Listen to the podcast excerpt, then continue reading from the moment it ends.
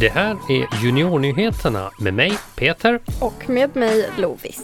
Idag ska det handla om att Kyrkby högstadie tvingades stänga på grund av coronan. Att färjan MS Ickerö gick på grund. Vi ska prata sportlov, vad man får göra, vad ungdomar ska göra och vad det blir för väder att göra det i. Vi ska få höra om stafettkarnevalen och hur det blir med den. Och vad som händer när det faktiskt är en ko på isen.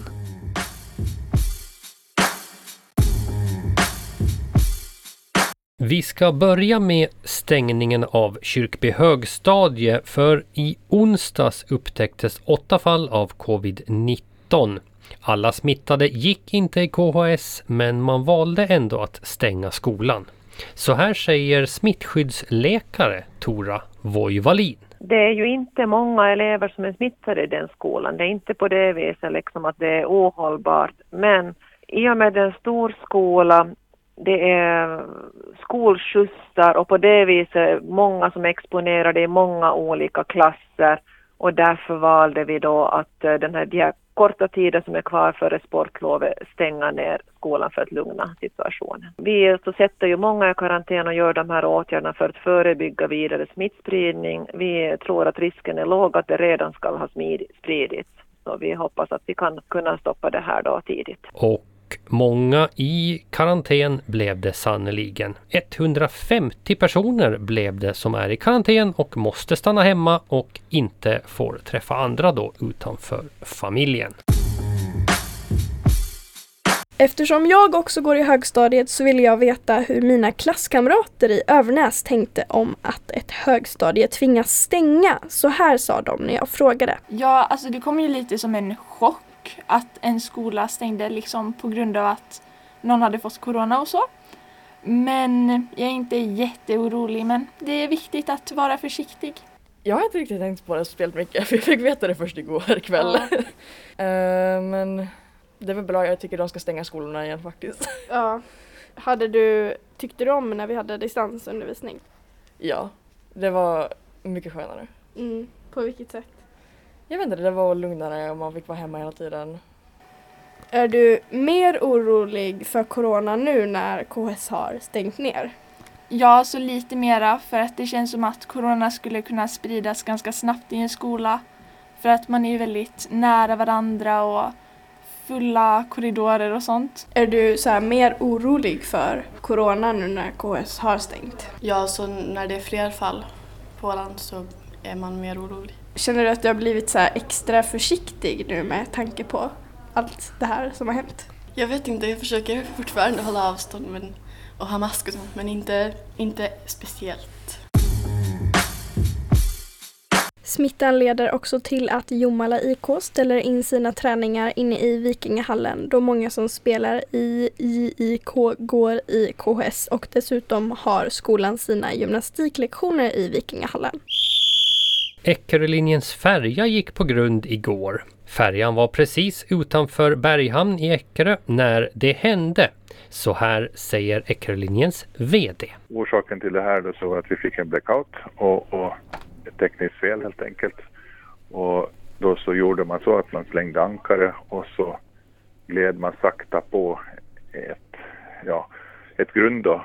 Och eh, efter det så när man fick det tekniska att fungera igen så kunde man sakta backa ut tillbaks ifrån det här. Och nu ligger vi vid kaj. Det är så att det händer saker snabbt och, och den här gången fick det ett lyckligt slut. Varken båten eller passagerarna skadade sig och nu går den som vanligt igen. Sportlovet står för dörren. Institutet för hälsa och välfärd i Finland, alltså THL, gick i veckan ut och sa att de inte vill att man ska resa bort på sportlovet på grund av smittrisken. Juniornyheterna har pratat med några högstadieelever för att få veta vad de ska göra på sportlovet. Amanda Waller. Um, vad är dina planer inför sportlovet? Jag ska vara på stugan med familjen. Brukar du vanligtvis resa utomlands under sportlovet? Nej, vi brukar mest vara med familjen på stugan. Tycker du att det ska bli skönt med sportlov? Ja, det blir skönt att slippa skolan. Julia Fagerlund. Ja, jag har inte så jättemycket planer men jag ska åka på ett sportlovsläger som barnledare och sen så ska jag chilla. Brukar du vanligtvis resa utomlands under sportlovet? Ja, så det beror lite på, det från år till år. Det beror mycket på mina föräldrar och sånt. Men ja, Ja. ibland. Har du några sportlovstips? Ja, självklart har jag det. Man kan eh, åka längdskidor. Man kan eh, åka och skrinna och se till att vara ute så mycket som möjligt. Amelie, ser ditt sportlov eh, annorlunda ut jämfört med vad det brukar göra? Ehm, jo, vi hade tänkt åka till Vetlanda men vi vill inte smitta våra äldre släktingar med någonting. Så vi tänkte att det var bäst att inte åka någonstans så vi ska bara vara hemma. Men till sportlovet vill man ju ha snö i stora drivor, kallt väder och varm choklad. Så, hur blir vädret, SMHI? Det är riktigt mild luft som har eh, rört sig upp över södra halvan av eh, Skandinavien och Finland. Så att det är plusgraderna som kommer att dominera hela nästa vecka. Eh, någon natt så kan det sjunka ner på minussidan men annars är det plus på dagarna. Nej, man får nöja sig med varm choklad bara då.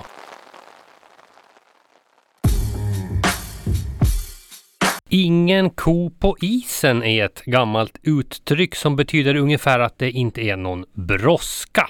Brådska blev det däremot när inte mindre än tre kor gick igenom isen i Vårde. Kor är ju ganska tunga vilket inte bara gör att de borde låta bli att gå ut på isen.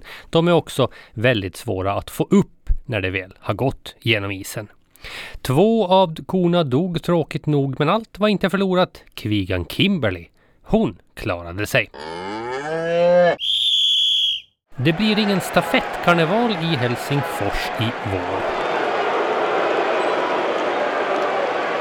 Istället för en stafettkarneval planerar man att arrangera flera mindre stafettfester i höst runt om i Svenskfinland. Där Mariehamn är en av de potentiella orterna. när det gäller de här lokala, lokala stafettfesterna så, så är tanken den att vi ändå vill att, att, att skoleleverna, barnen och, och de unga ska ha en möjlighet att, att, att utöva lite idrott och, och, och rörelse och ha det kiva tillsammans som det heter på, på finlandssvenska. Ja, kiva tillsammans tycker Jeje att vi ska ha. Och det låter ju kiva. Men nu har det varit kiva så det räcker för hela veckan. Juniornyheterna har gjorts av Lovis Nilsson denna vecka med lite hjälp av mig då, Peter. Och du hittar Juniornyheterna på Ålands Radios hemsida om du vill lyssna på fler eh, avsnitt.